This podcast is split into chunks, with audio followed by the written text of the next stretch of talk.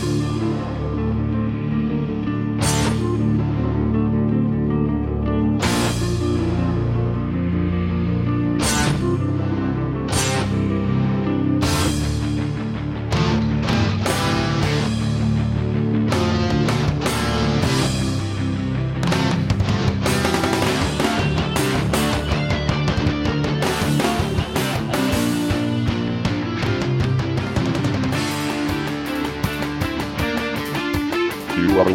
the Nick's Report.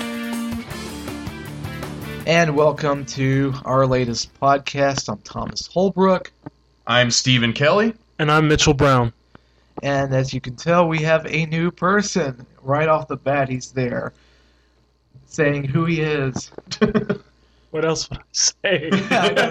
um, I we did not do an episode last week. The weather was crazy, and it was Memorial Day, and the weather was kind of insane, wasn't it?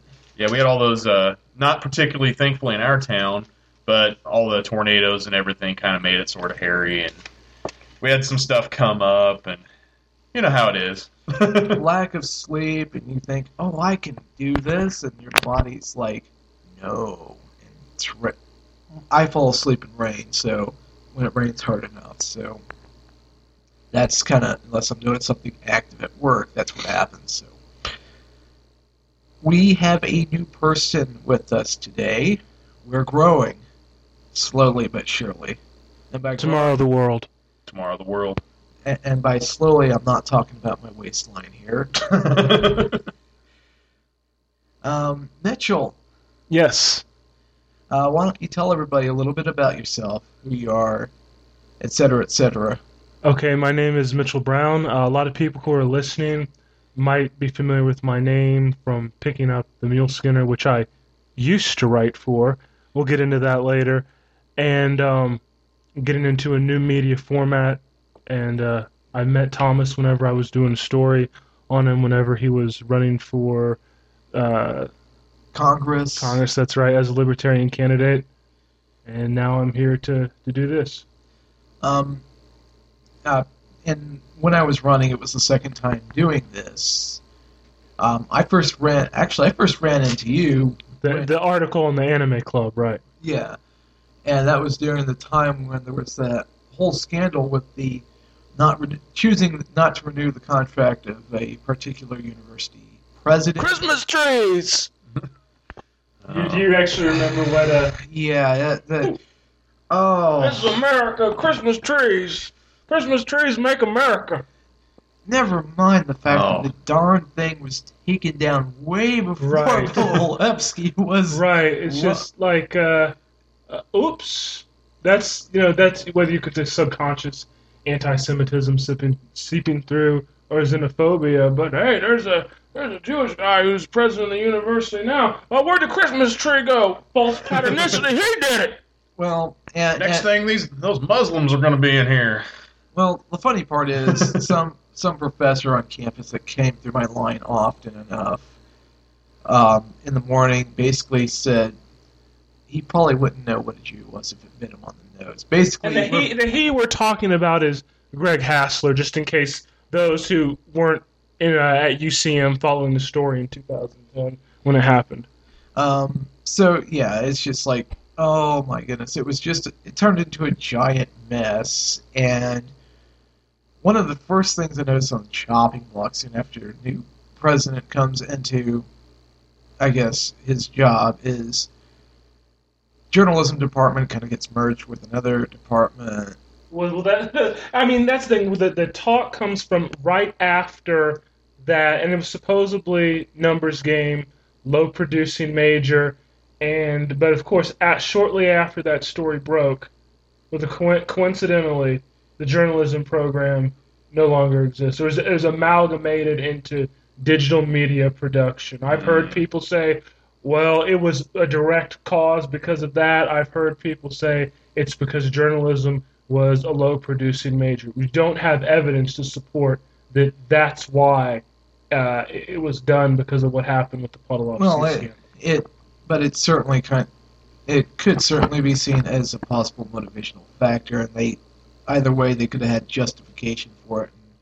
and I've been told that you know if you want if you want journalism, go to MU.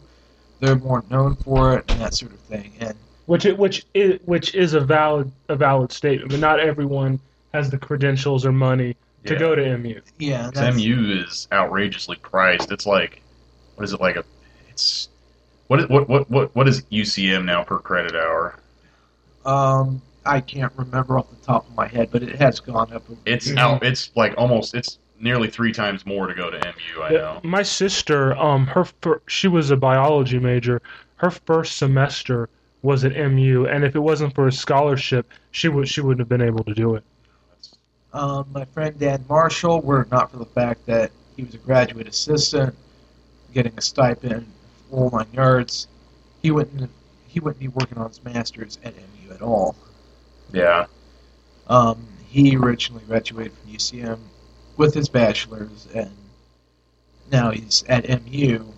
So it, it's a lot of it's price, and a lot of it is, and a lot of it is, you know, it's a combination of things that I'm looking at and realizing, oh man, because there there have been people who decide to leave and go to places like Webster University, which is has is a bit more known in terms of journalism than UCM. Never mind the fact that the Muleskinner has won awards in the past. About stories about fire. Well, That's the most recent one. The most recent award the Muleskinner has won was about a big house fire. I live right over next to that. I guess I was at work. My wife. Um, I live in those apartments behind the gas station. Uh-huh. And there was apparently hundreds of people standing around outside. Like that was the only entertainment they had ever had in their lifetime was that house Do exploding. do you think uh, a ho- a large house fire warrants an award? oh, dude! I mean, they were treating that house fire like it was the Columbine massacre locally. It was. I mean, yeah, that's big news. That and the hitman thing that happened are like the two big stories in this town. But dear God, like if we had a 24-hour news channel here in this town, that would have been plastered all over it. You know. We've, we've discovered that there was hundreds of gas tanks inside of this house. Uh, we think Al Qaeda might have some ties. We're not sure. Let's go to Joe on the field here.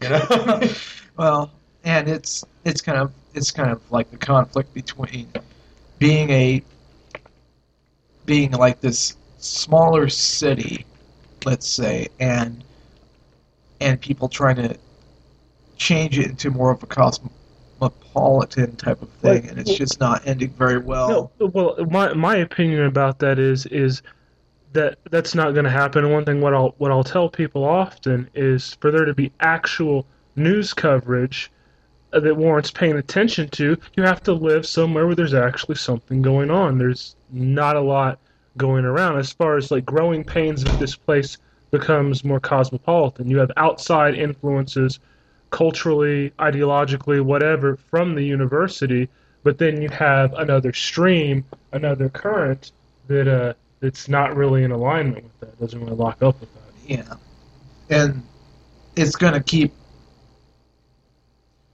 And it's like there are people trying to stop the expansion of this town and everything Oh, yeah. else. Except at some point that's going to too fail because I've been noticing that as well. Well, it's, it's been failing for a while. When I moved here in '94, and I when I when I first moved here, I was in middle school. I was well, I was in sixth grade, and my parents came here to go back to school, and like the town was had way less people.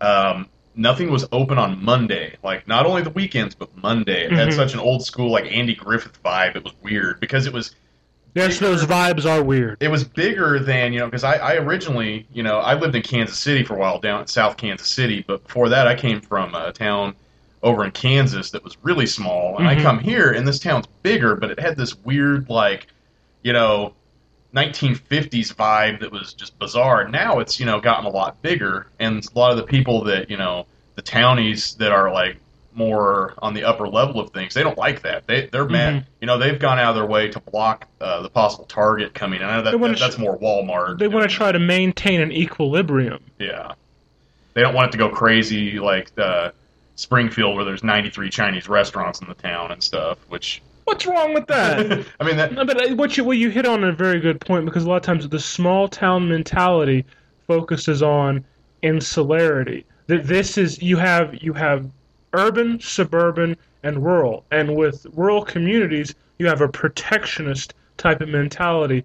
We don't want to become like urban metropolis XYZ or even suburban uh, municipality that's adjunct to that. So we develop a protectionist, insular mentality. A lot of times, xenophobia goes along with that. Well, I'm going to bring up a little bit of my my uh, my attachment to British television, but there's a, a, a show called uh, The League of Gentlemen, and one of the main plots of that show is that it's this town that's incredibly backwoods, like to Mhm. the point where uh, like people are inbred and stuff in the town, and like um, the main plot is that the the city is going to build like a large highway to it, and everyone in the town's flipping out. And there's these two characters that look like they're half pig or something that they whenever someone comes into their shop that is not you know a local they freak out and accuse them of stealing and doing all this other stuff and they ultimately end up it's a it's a dark com- a black comedy they end up uh, accusing them of all this stuff and then killing them Is it animated? no it's a it's a live action show mark uh, mark gatiss it used to run on uh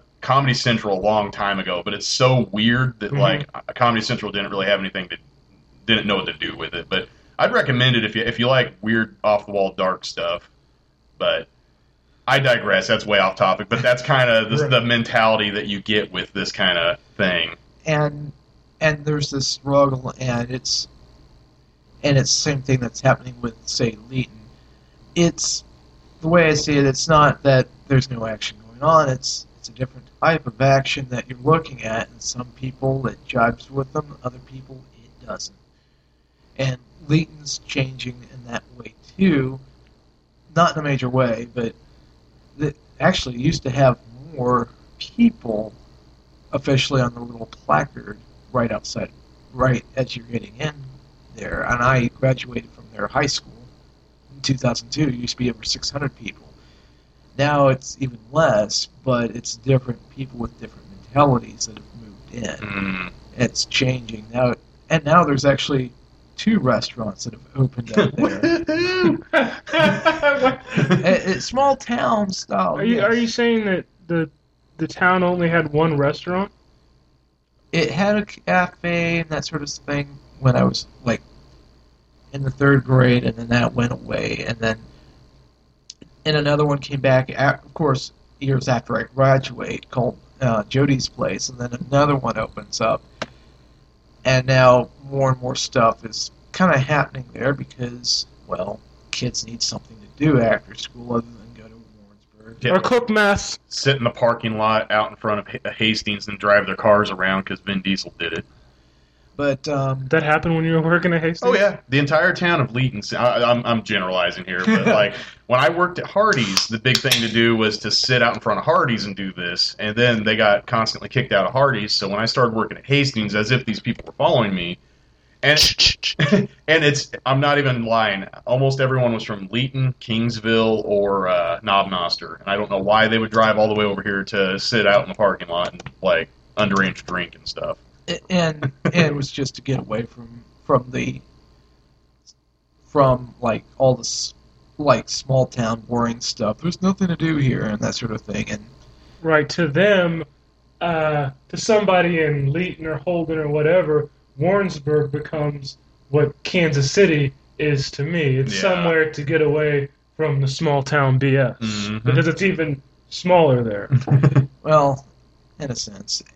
But anyway, you mentioned new media, and that's kind of what we're a part of is new media. It's not and the thing is we're not the Associated Press. We're not but we're also not Fox News either. We're kind of we're kind of different from a lot of other people because no, no, we're this is not an infomercial. I, I swear it's not. But um, what we do is we tend to cover things that get misrepresented or outright attacked. Kind of like I personally, on on some topics, have just enough insight to know what the perspective of a particular point of view is.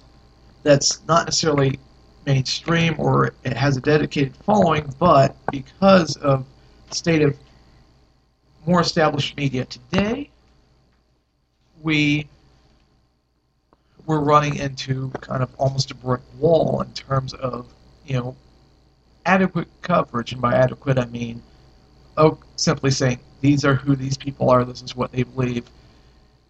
Whereas, say you get people who advocate for 9/11 truth, and suddenly you get a popular mechanics article that refers to people questioning the events as unpatriotic Americans, which Well, you have a history of that going all the way back to McCarthyism. hmm and, To me, that's that's an, an empty label, almost like even though in the context of when somebody questions funding for Israel and they get called anti-Semitic based on that alone, that that has no validity to it. That becomes an empty label at that point. It's just a way to shut people up as quickly as you Pretty much. can without doing anything. I, I mean, n- never mind the fact that the United States turns around and funds the enemies of Israel, makes you realize maybe having a stable Middle East is not the actual policy after all. Maybe it's to Oh, yeah. keep everybody fighting each other.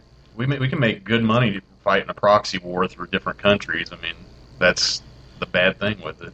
and that and that's and that's one of the things that I came to realize when you're looking at a documentary like Out Fox, going, well, yeah, Fox is biased, but so, but even one of the experts that was interviewed said, yeah, everybody has a bit of a slant, but Fox has the biggest one of all. And I'm like, well, MSNBC has a really big slant now, and Fox is covering other stuff that otherwise wouldn't have been covered if the previous person who had been in office is But- in office now. It depends on who is in office. with with the issue of Fox, you also have a larger audience than than MSNBC. So if you have, whenever George, when uh, during the Bush administration, uh, Fox News was the echo chamber. I wouldn't say there's really much difference between at that point between Fox News and Pravda. You can you can it can influence more people. So that's so this is an idea of the owner or a corporation having influence over a news organization. So I think that's why a lot of times people point to Fox. and they could be just as easily pointing to the American Broadcasting Corporation, CBS, other groups. The pro- problem is you see more and more of these groups buying out more and more papers. Now there's an effort to try to rebuy the Chicago Tribune and give it back to the community, Yeah, which is that. which is rather interesting.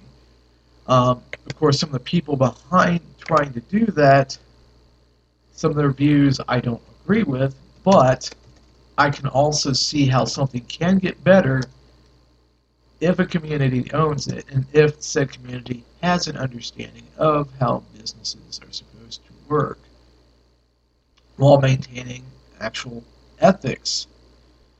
And you you have the background in terms of being accused of being Yeah, being accused of being unethical because I covered uh, a third party. Was the story I did on you, and the story I did on Jonathan Dine, and then a lot of people don't know that uh, a couple days before the election, Jim Gray, who was the vice president candidate for the Libertarian Party, came to speak, and I wanted to. Initially, I was going to cover it for the Muleskinner, and then Andy Lyons, who was the news editor at the time, sent me a message saying that we've received complaints that the Muleskinner supports the Libertarian Party. So now I'm gonna have to pass on this one.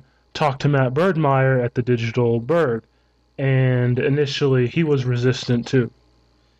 and and it's it's one of those things where, and this is why I point out that there's no way to be truly objective about anything in life, but you can be as fair as possible. You can down train to down journalists are trained to downplay their own biases, but it it can't be completely exting- extinguished.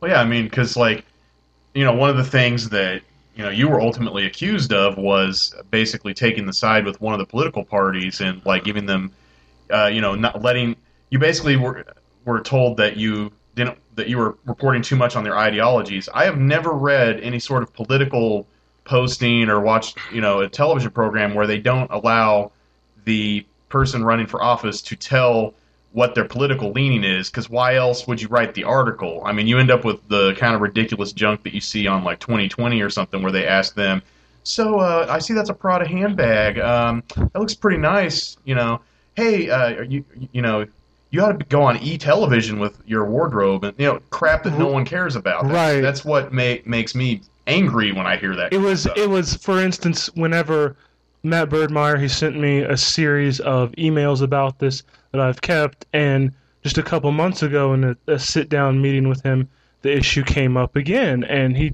told me that on, an, on a separate issue that he questioned my news judgment and I said no I question your news judgment bringing up the Jim Gray inc- incident and he told and uh some you told me to blackball a source he told me when in one of the com- in his email he said I don't care what Randy Langcrayer has to say, not wanting me to talk to the person who who was putting on the event. And his, his attempt at justification was, uh, the the last one you did, it, it was just Randy talking about the party's ideology. And I said, Randy was Thomas's campaign manager. That's an essential source if you're going to interview a candidate oh, Yeah. to also interview their campaign manager. and assuming that you're not gonna, you know, talk to someone like that is is ridiculous, and it kind of points towards rather than him trying to stay objective, it sounds more like to me he's trying to suppress something that he doesn't like. Right. Which he, I said, I during our when he and I were talking, I said I took him to task on that. I said because you're a Democrat, you want to see a Democrat on the cover of the Muleskinner, and he was like, "Do you really think that?" and just tried to try to play it off. But I have, I have legitimate reason to think that. He said also uh, in the emails and the conversation, there were other candidates you could have covered. well, why was why is that essential or possible? Or what does he mean when he says other candidates? If you'll look at the political coverage of the Muleskinner last fall, you have an even split. There were two Republicans who made the cover, being Vicky Hartzler and David Pearce, and you had two Libertarians that made the cover, Thomas Holbrook and Jonathan Dine, who was usually covered but missing from the equation. And uh, to cover Claire McCaskill's appearance at the Union was offered to me, but the te- the text requesting that I do it came in minutes before I had to be to class. I would have I would have loved to have done that. It would have looked good in the portfolio, but I had to be to class.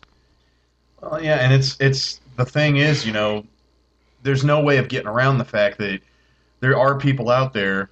The one thing that bothers me is you have this dualistic two-party mentality going right now, and I hate the fact that if you even espouse any sort of information that you might be, you know, leaning towards one of the the, the third parties, whether Go ahead and throw your vote away. Oh yeah, I, I love that. Well, and my my thing that, that drove me crazy last year was I was pretty, you know, blatant that I did not like Mitt Romney. Mhm. But and I I had multiple people when they would come up and ask me something about that, and I'd say I don't like Mitt Romney. They would jump me, you know, you're just gonna vote for Obama and blah blah blah, and I'm like, I'm not gonna vote for either of them. I'm gonna vote for, you know, I'm gonna come around and say I voted for Gary Johnson because I saw the other two candidates and said, nope, no thanks.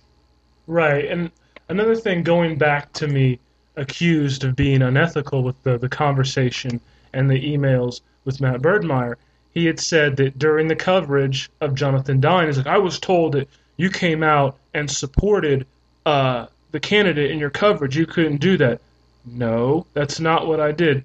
Dine had asked, as anybody who has voted Libertarian and who has considered voting Libertarian, and I raised my hand that I had considered but I never had, and then explained the reason why, because there seems to be uh, a high amount of pluralism in the party. That does not equate to support. An Yeah. interest does not equate to support. And there's a lot of people, like there's a big campaign now from people on the left side of the spectrum to where they're trying to equate libertarianism and any sort of, you know, alternative as you, you don't see this nearly as much. The reason I said that I'm not attacking the left, what I'm uh, you don't see it quite as much with right wing people because the Tea Party can be argued to have some facets of libertarianism in it, but I will. That's There can be an, an, they're so far an, an, an economic overlap. Same thing with the Yeah. Constitution Party. There's an economic overlap, but not on the social issues. Definitely not. But the left wing people, and I know people that have got on to me about this, and it's always exciting, um, hate the Libertarian Party for some reason. And it's just like, you know, it makes you kind of sit there and say, okay, really, guys? You know, you have other fights you might want to deal with right now instead of Mhm. attacking the up and coming people that are trying to come in and break the kind of stalemate that we have going I thi- right now. I think one of the reasons why so many liberals or leftists or Democrats hate the Libertarian Party is because it has an ability to take away votes from Democrats. Oh, it yeah. has a college pe- appeal. It has a youth appeal.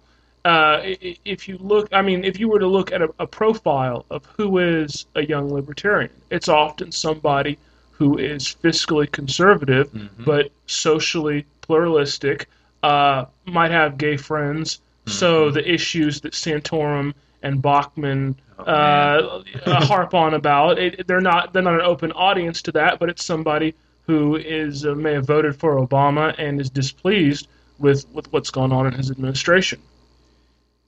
and and basically this is kind of a new form for Mitchell Brown. Um, you were also we do have a bit less than five minutes left. If we go over a little bit, that's fine because something else also happened to you while you were working for the Muleskinner. And it was- Technically, I mean, I was I was working my butt off, but I wasn't being paid. well, We're all volunteers, which can be positive and a negative as far as writers.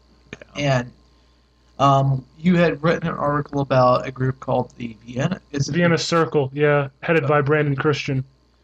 and it was just a sophisticated uh, focusing on debate and discussion of political and philosophical ideas. and it's it's just it was just a way of helping each other expand their own minds and what wound up happening it did not show up in the online version of it But in the print version, which I'm holding right here. Maybe we should. Uh, what if we should scan that and throw that up in the show notes so people can see?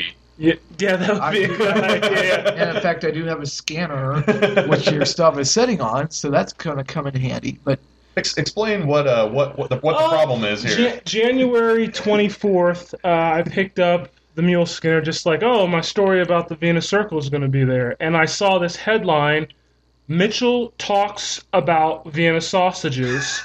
and under it, I see, you know, the photo I took. On the left side is two members of the group. On the left side is Danny Province. On the right side is Brandon Christian. And I sent, and I have the email. I tend to save all my emails, the placement and who these two individuals were. And under it, this is a photo of two guys standing on Pine Street, squinting from the sunlight. Fascinating.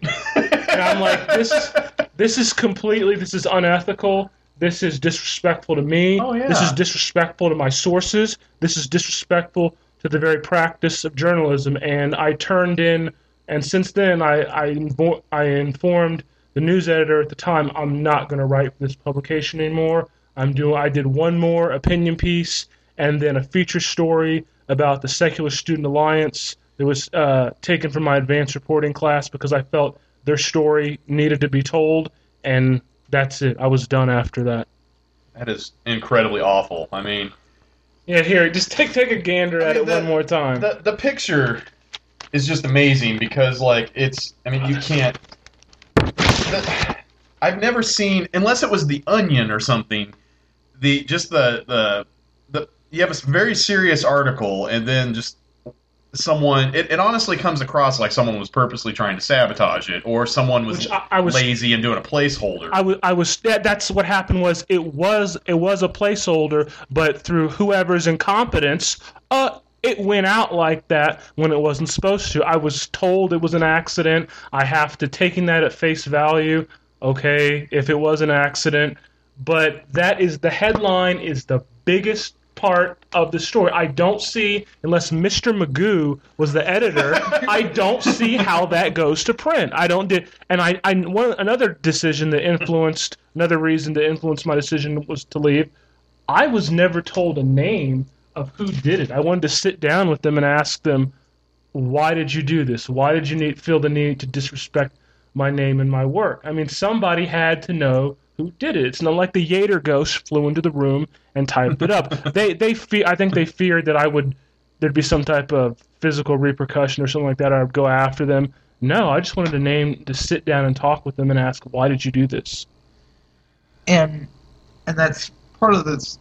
Part of the thing is that I, s- you know, it's just, oh man, that just kind of boggled my mind too, and that that's why here at what I do, um, part of what I do is, and I and I do accept outside submissions for the magazine, which, which very few have taken me up on it yet, but. But as things go along, I'm sure it will more and more of that will come about. I leave people. I correct basic grammar and spelling. That's it.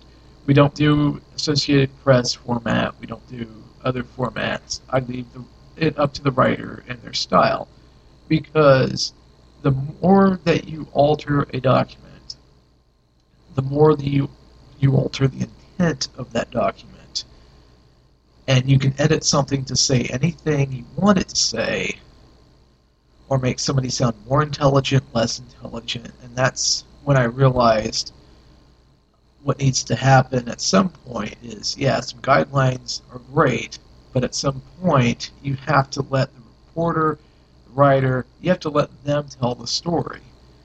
And you have to let them, you know, have their, you know, eyes on the prize, so to speak, so that other people can look through that person's eyes and say, wow, it feels like I was really there and this was happening.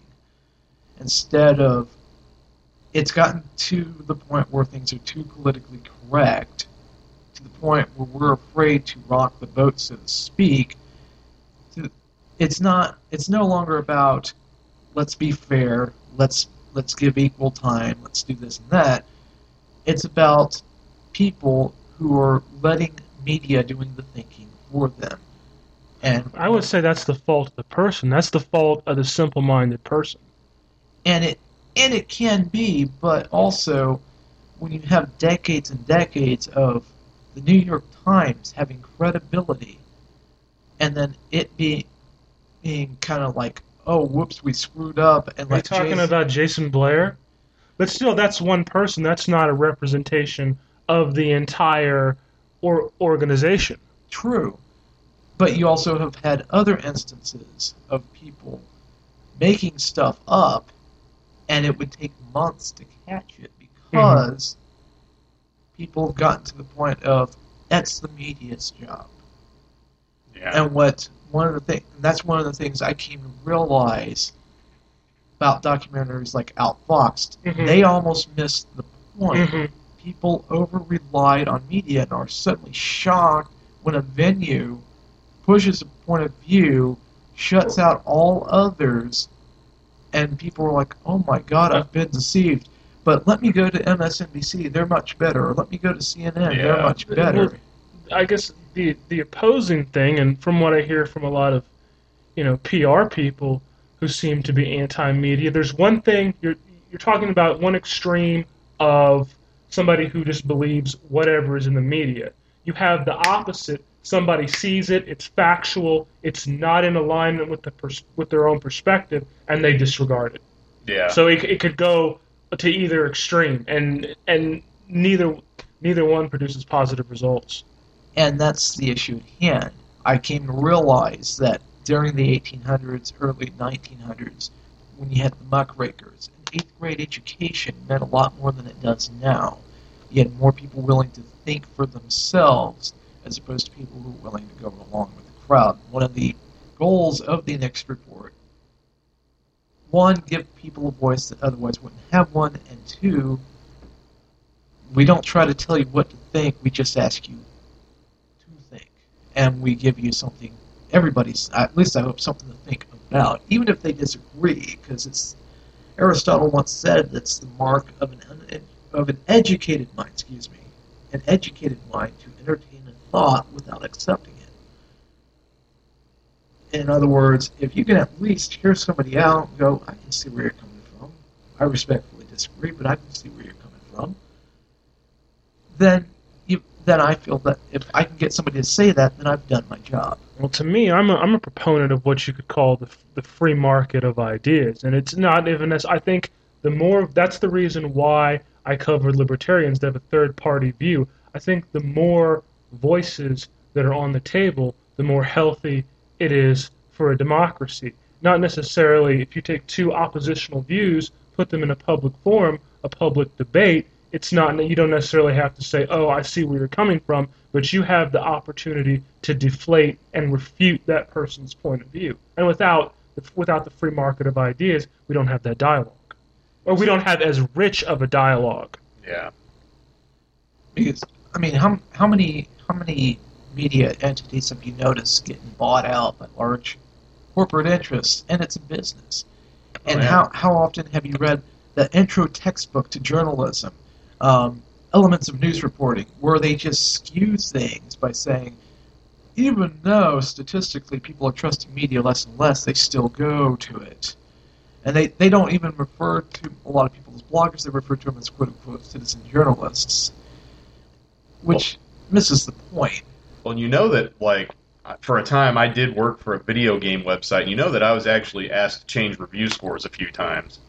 That was one of the main reasons why I left, you know, doing that, because at the beginning it was like an upstart, grassroots, you know, thing where we were these this small entity that suddenly became, according to like various blogging or uh, trackers and stuff, one of the top ten gaming websites in the nation, if not the world. It was out of England, and uh, all of a sudden, as we got big, we started. We, we used to do reviews where we would go out and buy review copies with our own money and review them. Well, we started getting these reviews all of a sudden, and I remember specifically one time I was reviewing a uh, Wii, a Nintendo Wii video game about with Ninja Turtles in it. It was like a fighting game. It was a pretty cool game.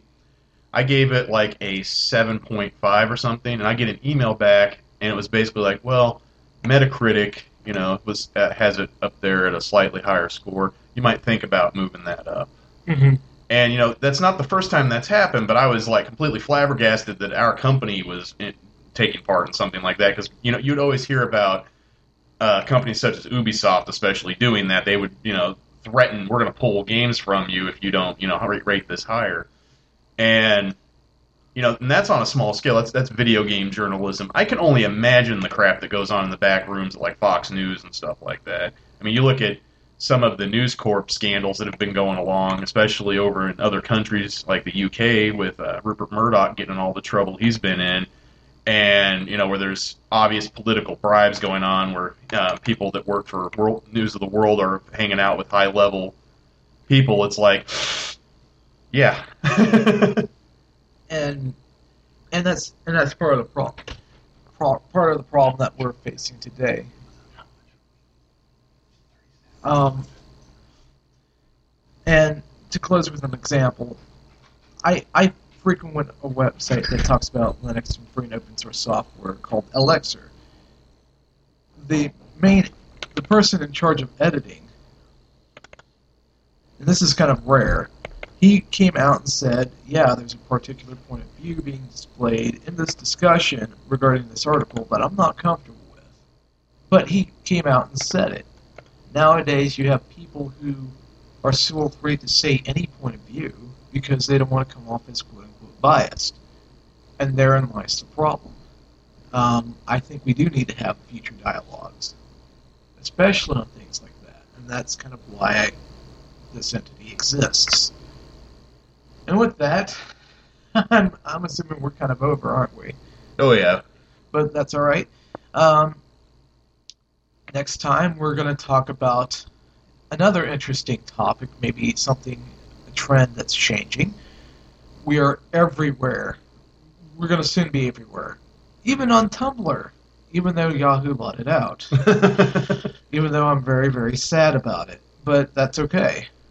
As long as they don't turn it into GeoCities, I'll be fine with it. um, thenextreport.com, you'll see a little social media bar at the top of our website. Our issue, third issue, is out, working on the fourth. Um, Steve wrote about an ECW documentary that was not authorized by the World Wrestling Entertainment. Uh, very interesting read. Uh, feel free to, it's in PDF. Feel free to download it, print it out, share it, all that good stuff. Entertain yourself, educate yourself, empower yourself. I'm Thomas Holbrook, I'm Stephen Kelly. And I'm Mitchell Brown. and welcome Mitchell Brown. Let's clap. Yay. Yay, I'm here now. bye bye. Thank you for listening to the Next Report with your hosts Thomas Holbrook II and Stephen Kelly. Our intro music is from JT Bruce. It's called Plunge into Hyperreality. It's from the album Dreamer's Paradox, available for free at jamendo.com. Any news clips used are utilized under fair use, and please feel free to visit us at thenextreport.com where you can leave feedback and see show notes.